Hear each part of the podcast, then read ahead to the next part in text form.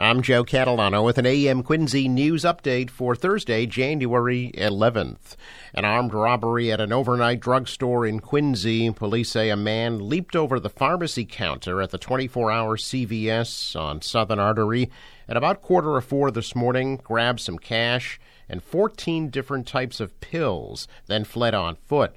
Police quickly captured 52 year old John Gretchen as he tried to get into a car parked across the street. Gretchen faces charges that include armed robbery while masked and resisting arrest. Police say Gretchen gives an address in Nahant. However, they say his wife lives in Dorchester and the car reportedly belongs to his mother. Gretchen is being held for arraignment today in Quincy District Court. No one was hurt in the robbery and no weapons were shown. About $60 in cash and some pills were recovered. There are at least three events in Quincy to mark the Martin Luther King Jr. holiday on Monday. After a three year hiatus, the annual MLK Breakfast is returning. Quincy Mayor Thomas Koch has announced that the breakfast will be held Monday at 9 a.m. in the cafeteria of Quincy High School.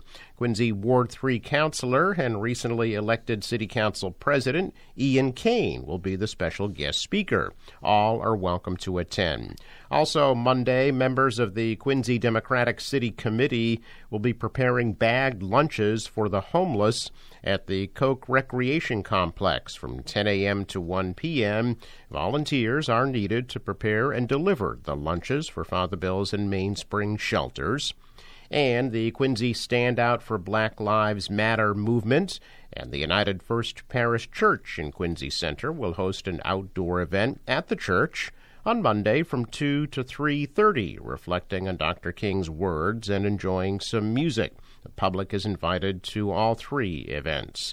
And then next Wednesday, the Thomas Crane Library in Quincy Center will present a screening of the film Selma about the civil rights movement. The movie will be shown from 6 to 8 p.m. in the community meeting room. It is free and all are welcome. More than 500 new trees have been planted across Quincy. The Department of Natural Resources says the city recently completed the tree planting program, adding trees along streets, parks, and other public places. Officials say they made sure that the right trees were planted in the right locations to guarantee that they will be healthy and non intrusive. Soil conditions, overhead utilities, and the planting area were all reviewed before the new trees were planted. The new trees include Japanese lilacs, sweet gum, Jefferson elm, and honey locust. The tree contractor is also required to water and care for the new trees for two years. This was the fourth consecutive year that Quincy planted more than 500 new trees. Residents who'd like a tree in front of their property can request one through the Department of Natural Resources. Emergency crews responded yesterday after part of a vacant building collapsed in Whitman.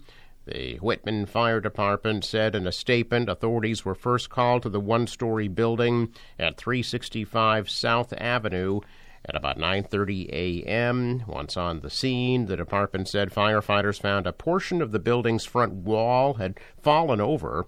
There were no reported injuries, and an attached two-story building was not damaged. Officials said firefighters worked to secure the building before clearing the scene at about 10:15 a.m.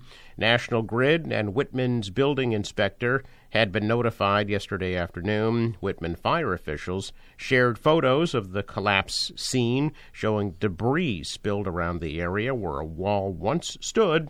Although authorities said the cause of the collapse remained under investigation, the incident happened as communities across New England were dealing with flooding and other damage from stormy weather Tuesday night and yesterday morning. Police say they've arrested a suspect in connection with the robbery of a United States Postal Service mail carrier in Randolph that happened two days after Christmas. 20 year old Vashid Mashmasarmi from Brockton was arrested Tuesday on charges of unarmed robbery, possession of a burglarious tool, and receiving stolen property. Randolph Police Chief Anthony Marag said that at about 10:20 a.m. on Tuesday, detectives from the Randolph and Brockton Police Departments, along with a state trooper, executed a search warrant on a black Acura TL sedan in the parking lot of a plaza on North Main Street in Brockton. Marag says the search warrant was connected to a December 27th robbery during which a USPS worker was physically assaulted at the Rosemont Square apartment complex by two masked men who were dressed in all black. The postal carrier suffered injuries to his ribs and side as a result of the robbery. And police say the assailant stole the arrow key, a master key for blue mailboxes in a particular area. Marag said on Tuesday the Acura police were authorized to set a search warrant on had just pulled into the plaza and backed into a parking space alongside the building facing an unoccupied postal vehicle. As the detectives and trooper moved toward the Acura, the driver of the car, later identified as a 20 year old Brockton resident Sol Gagnon, failed to comply with the officer's commands and was found to be reaching toward his waistband Officers took Gagnon to the ground. While searching his person, found him to be in possession of a 40 caliber Glock with a loaded high-capacity magazine and a round in the chamber. Gagnon was taken into custody and charged by Brockton police with unlawfully carrying a firearm, possession of a large capacity magazine, unlawful possession of ammunition, and resisting arrest. He was arraigned yesterday in Brockton District Court. Mash Masarmi, the registered owner of the Acura, then arrived at the scene. Officers executed a search warrant on him and his vehicle. Marag says that Mushmarami was found to be in possession of an arrow key that was taken during that December 27th robbery. He was also taken into custody by Randolph police and arraigned yesterday in Quincy District Court. The Randolph Police and U.S. Postal Inspection Service continue to investigate that case. Other news this morning for the second straight lawmaking term, the House unanimously approving legislation aimed at closing a loophole that makes Massachusetts one of the only states without a clear, enforceable ban on revenge porn. Representatives voted 151 to nothing yesterday to pass a revised bill that would deem it criminal harassment to share sexually explicit images or videos of someone without their consent, a practice that's become increasingly common in the digital age. The legislation also crafts a new legal framework for sexting by teenagers and, at a change from the version the House approved two years ago, adds coercive control to the definition of abuse in a state law. Supporters have been pressing policymakers for years to crack down on revenge porn, warning that it subjects victims, many of whom are women, to harrowing economic and emotional damage. Senators waited until the final days of the 2022 session to take up the previous House approved bill, leaving too little time to iron out differences before that term ended. Check of business news this morning, and stocks soared yesterday. The Dow shot up 170 points. The Nasdaq added 111, and the S&P rose 26. Global stocks were also higher. The dollar slipped, the euro fell, and oil at $72 a barrel.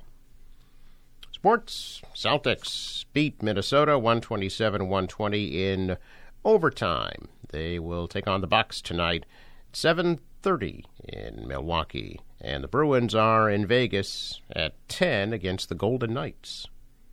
Forecast from the National Weather Service today mix of clouds and sun, high of 42 degrees.